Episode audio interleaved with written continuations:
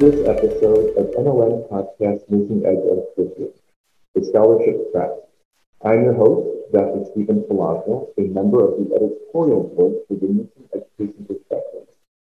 Nursing Edge Unscripted in our track entitled Scholarship Series celebrates the published work of select nurse educators from NLN's official journal, Nursing Education Perspective, and the NLN Nursing Edge blog. The conversation embraces the author's unique perspective on teaching, learning, innovation, and the implications for nursing program development and enhancement. This episode is on the collaboration between nurse faculty members and nurses in all environments. We will discuss the author's article, The Lived Experience of DACA Recipients who are U.S. Nursing Program Graduates and Their Pathways to Professional Licensure, a Phenomenological Study. The discussion will focus on the unique findings of the author who published the manuscript, and it will be published in the manuscript in November-December issue, volume 43, number 6 of Nursing Education Perspective.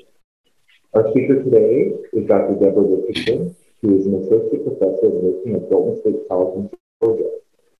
Well, welcome, Dr. Richardson. We're very happy to have you here today. Thank you. I'm honored to be here. So let's start by beginning with the summarization of your study and the four themes that emerged. Yes, um, I studied the lived experience of deferred action for childhood arrivals who are U.S. nursing program graduates and their paths to professional licensure. I don't know if it would be helpful to have a little more background for your readers. I think so. I think if you wanted to talk a little bit about the four themes that emerged from your work, and maybe briefly, what interested you in this? What got you interested? Yeah. In well, a lot of um, nursing faculty who speak with me about this were completely unaware of deferred action for childhood arrivals or its impact on nursing, nursing education, and the experience of the students and the nurses who are DACA recipients. Um, it may be important to know that in 1982, the Supreme Court um, ruled that laws denying K 12 education to undocumented children um, violated the Equal Access or Equal Protection Clause of the 14th Amendment. Um, 32 years after SCOTUS um, tasked Congress with creating a pathway for these children to, to receive some form of official presence.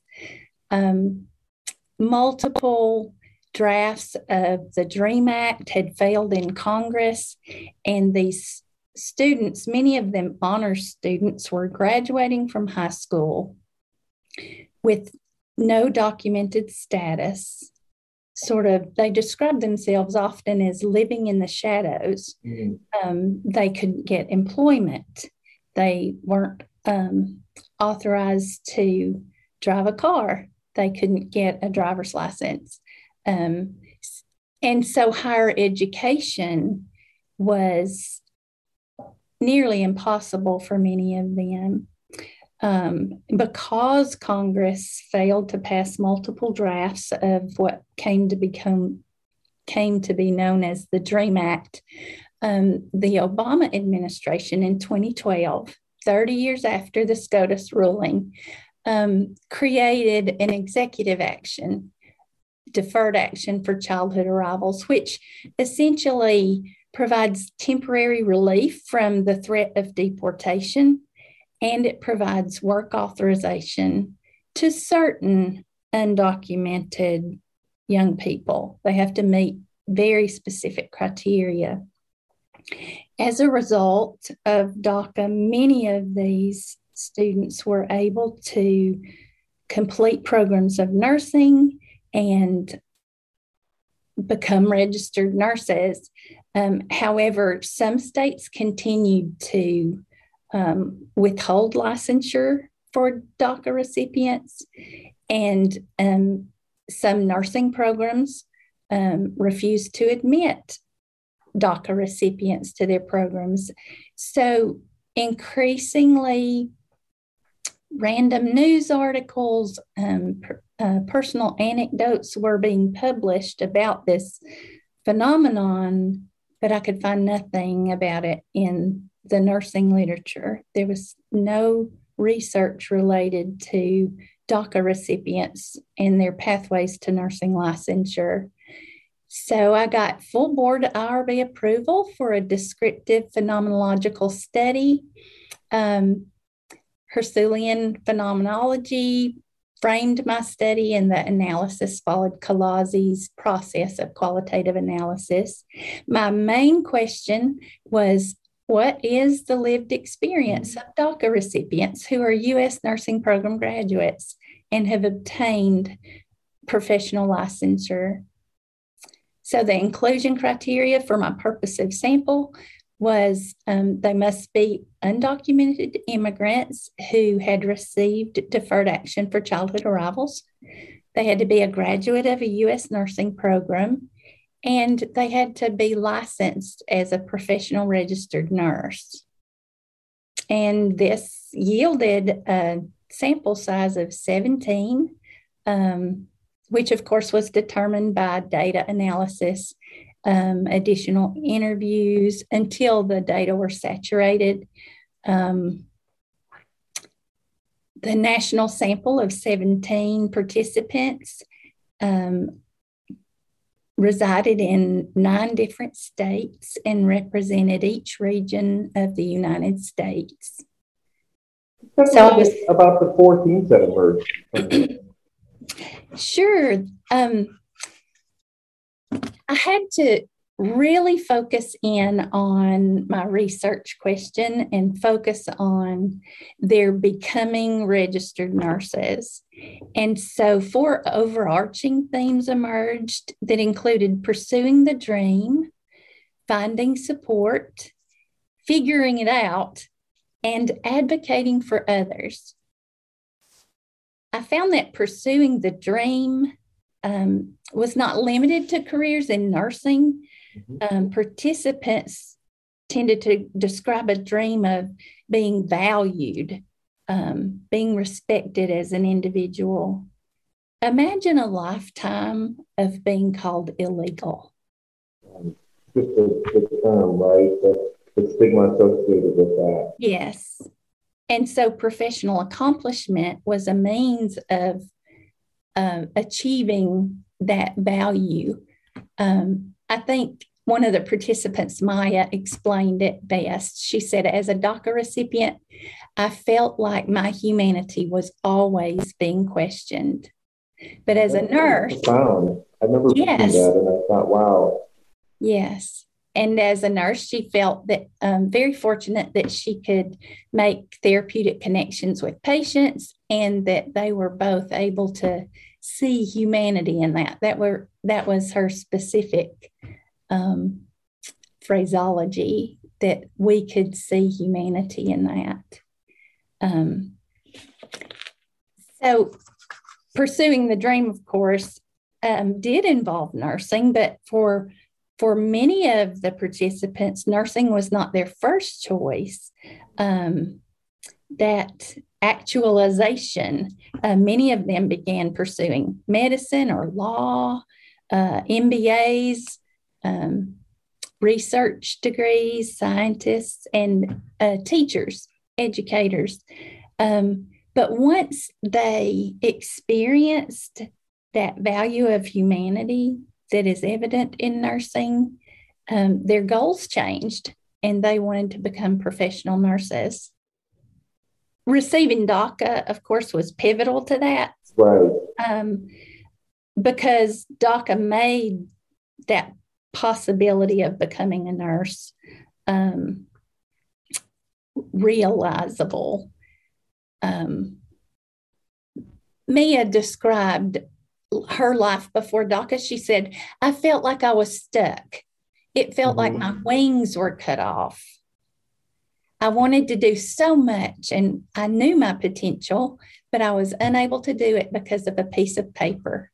I am moved every time I read that quote um, because DACA provided for them a social security number. Mm-hmm. Increased access to employment income, which of course they had to have to afford a higher education. And it just created a chance to fulfill their dream of becoming a nurse. What would you suggest the suggestions you have for nurse educators wanting to support their DACA students? Many of the participants spoke of the need for support. Um, in addition to support that they found for um, overcoming fear, discouragement, defeat, uncertainty, um, the constant threat that if DACA went away, they could be deported. And then, of course, the threat that any member of their family could be deported, that separation, that constant fear of separation. Um, they had personal support systems and faith support systems, but many of them mentioned uh, support that they received from faculty, particularly uh, faculty who showed enough interest in them to encourage them to self divulge their status and thereby reveal the need for those additional resources. So, as an educator in, in, in my classroom, have students that I recognize have, have reported to me uh, their status. It sounds like listening and support are the things that they need the most from me as an educator. Is, what, what kind of resources would I would be helpful for me to offer to those students? It's important to know that despite having a social security number and paying state, local, and federal taxes, DACA recipients are exempt from federal funded student aid.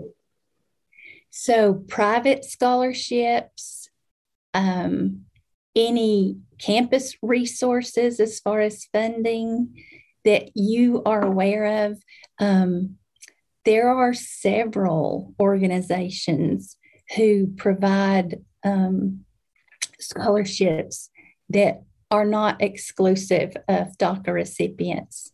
Um, so if a nurse faculty member can just, you know, as you learn of things, create a list of these resources. Um, I get on mailing lists, so some of these organizations will just send me an alert. Um, applications for this scholarship are now open or will be open in February. And then I can forward that to students that I know could benefit from that additional funding. Um, it's also important to know that in many states, uh, DACA recipients pay out of state tuition. Um, they're often classified as non resident aliens because of their lack of um, lawful presence, documented presence.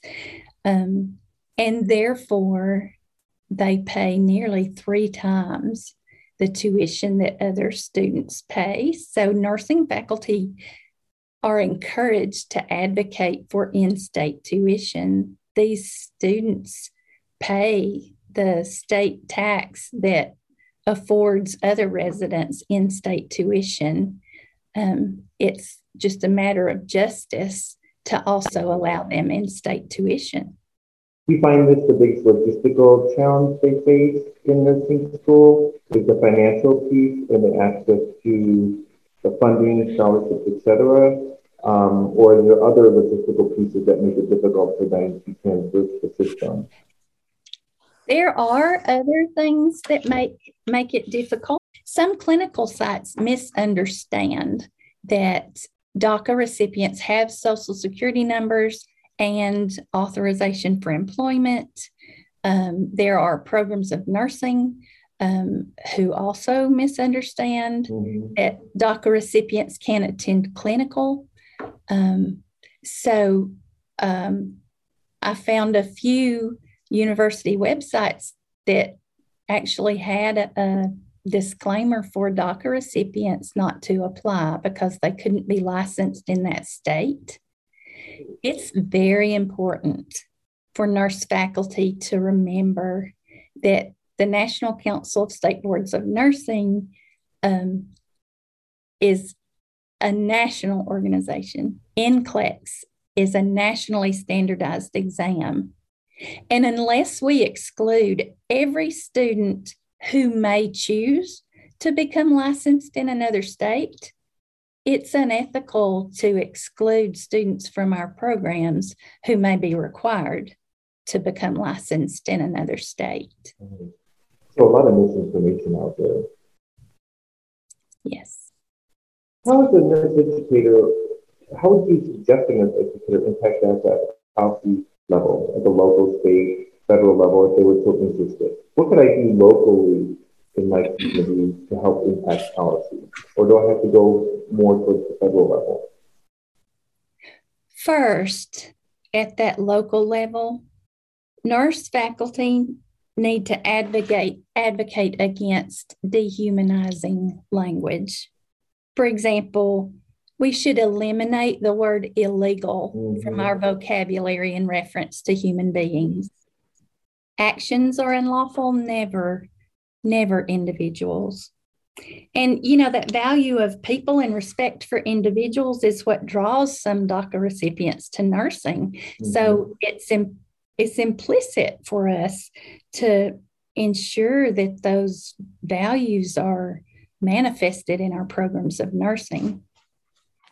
We know that FERPA restricts how much we can ask. Um, it prevents us from asking about um, status of any kind. Um, but it also protects the students from um, us sharing that information with a third party, such as clinical sites. Um, so, clinical sites could be made to understand that they contract with the school and students have um, a valid social security number, they have um, work authorization. Um, so, the clinical institutions don't necessarily need to know the students documentation of um, immigration status or the lack thereof. Um, so, communicating with clinical sites is important.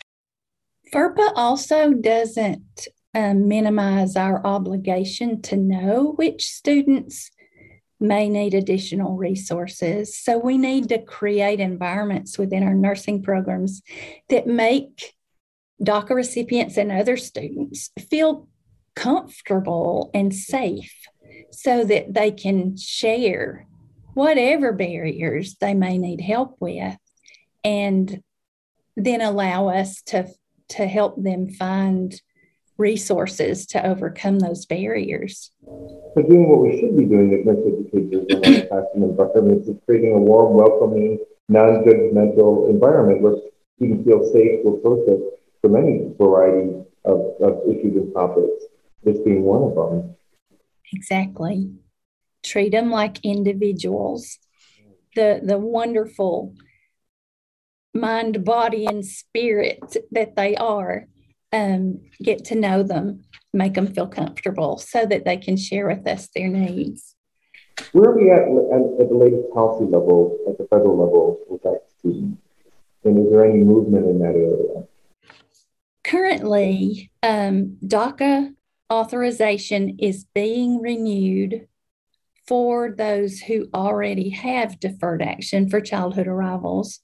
Um, but because of a, a, Texas appeal of the program, um, they are not currently taking new applications. And I don't know about other states, but in, in Georgia, um, statewide, there is a reduction in students applying to college, students returning to college. Um, and so we need to advocate so that these students who are now graduating from high school and they're in the same situation that many of these nurses found themselves in in 2012 and before um, before deferred action for childhood arrivals. You know, when I read Mia's quote, I think of all the all the students who are graduating now who feel like their wings are clipped, who feel stuck, who know their potential. Um, many of them are offered scholarships, both academics and sports related. And then those offers are withdrawn when their status is revealed. That has to be heartbreaking. Um, so, at the federal level, we can advocate not only for DACA, because DACA remains a temporary solution. Um, applicants have to reapply every two years. In fact, they're encouraged to apply six months before their uh, DACA certification expires, which, you know, when you think of it like our nursing license, it's like, oh, well, they just have to apply early. But mm-hmm. unlike our nursing licenses, if they apply six months early and for some reason their paperwork goes through without a hitch, um, their next two year cycle begins the day they receive their authorization. So they may become authorized every 18 to 20 months rather than every two years. Um, one of the nurses I interviewed was an experienced obstetrics nurse. In the midst of a pandemic, she was a frontline worker and she was motivated to respond to my invitation because she had received notice that she had two more weeks of employment. If her DACA, her DACA authorization, which she had applied for over six months earlier, did not come through this was an experienced nurse in a nursing shortage in the midst of a pandemic, and she was going to be unemployed because of this paperwork. DACA, mm. also, yes, it's just inconceivable to me. DACA also doesn't provide any path to citizenship, any path to um, permanent residency. Um, it doesn't provide any documentation of lawful presence. So, with the tenuous um, situation with DACA right now, I'm reading um, and receiving calls from nurses who are considering um, applying for license in other countries, like Canada, for example. Um, and we really just can't afford to lose these experienced nurses simply because Congress has failed to pass permanent legislation, a clean DREAM Act that will provide these students who came to our country under no volition of their own. They don't remember living anywhere else. Right. Uh, most being, being penalized for, for yes. Right. Most, most of the participants in my study arrived before age four. So, for senators to tell them, go back to your home country and follow the, current rules, um, it's impractical for them. And it's devastating to us because they are nurses. We don't want them to go somewhere else. and you carry this terrible stigma with them throughout. It's a stigma because that's how people have defined it carry that yeah. with them throughout their life and their career. And these are basically kids who don't know any different. They've been here their whole life. You know, it's, it's, yeah. What, what is, what's your main takeaway for us? What would you like us to take away from the work uh, reading this podcast today? I think two main takeaways. We all know that research informs advocacy and to my knowledge, my study is the first nursing research done among this population. We also know that evidence motivates change, and as nurse educators, we're obligated to be leaders and change agents. Um, so, I would like to see more research, particularly disaggregation of DACA recipients' data from other healthcare professions as well as from other minority um, nursing populations. For example, um, I think a great study would be how DACA recipients' data differs from other um, English as second or other language um, candidates' performance on standardized tests. Because these students have attended the same K 12 education that citizen nursing students have attended, um, they don't have the same barriers. So, differentiating and, and disaggregating their data, I think, would help us evidence the impact that these nurses have on our profession um, as far as diversity, um, age. The median age of the population in my sample was 26. We need a younger nursing workforce. Um, yeah. Um, I had four nations of origin Mexico, Uruguay, the Philippines, and Korea uh, were represented in my small sample.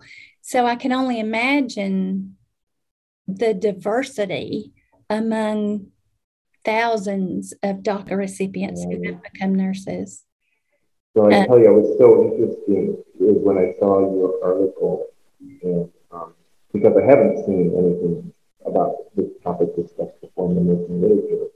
And so I, I, I, appreciate you so much doing this work and, and bringing it to our attention. And I, I think it's a, a, great read for those who are joining the process who haven't read it yet. And it's a great reminder on uh, how we always remember to humanize our students and really understand their lived experiences and what is our role in helping them that journey through nursing school it goes sometimes beyond the nursing content itself, right? And as taking a more active role, myself included, in better understanding some of these lived experiences of these students and how we best can assist them. Yes. And again, for our listeners, if you have not had the opportunity to read about this work, you will find the manuscript published in Nursing Education Perspectives, the lived experience of DACA residents or recipients for our U.S. nursing program graduates and their pathways to professional licensure, a phenomenological study, and it will be published in hard copy in the November-December issue, volume 43, number 6 of Nursing Education Perspective. And I want to thank all of you for joining us for this podcast. Have a wonderful rest of your day.